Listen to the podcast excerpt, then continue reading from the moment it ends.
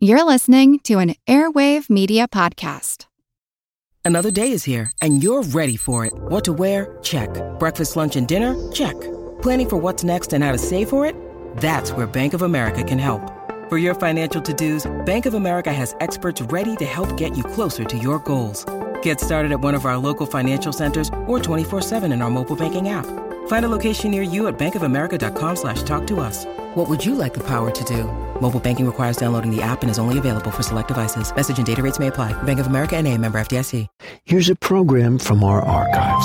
In the waters underneath the Arctic ice, there's a world of sound that's rich with the calls of many marine mammals, including the bowhead whale. I'm Jim Metzner, and this is the pulse of the planet.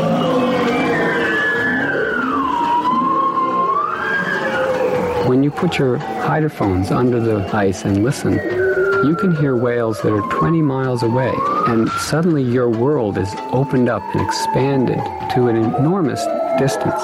Chris Clark is director of Cornell University's Bioacoustic Program.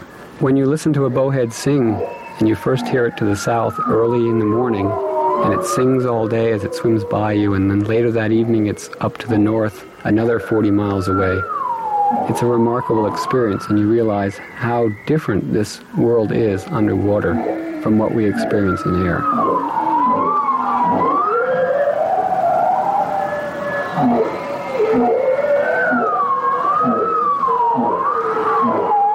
My first impression when listening to these sounds is that I was in a jungle. There were so many different voices with so many wild permutations that I had never heard before it's hard to imagine that a bowhead whale can be responsible for so many distinctive and complex sounds.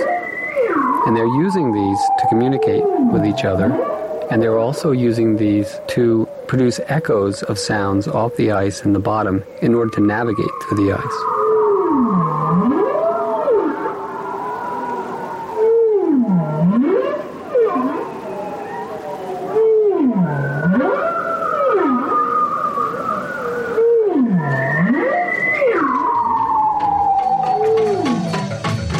This archival program is part of our 30th anniversary celebration. If you want to hear more, check out our podcast.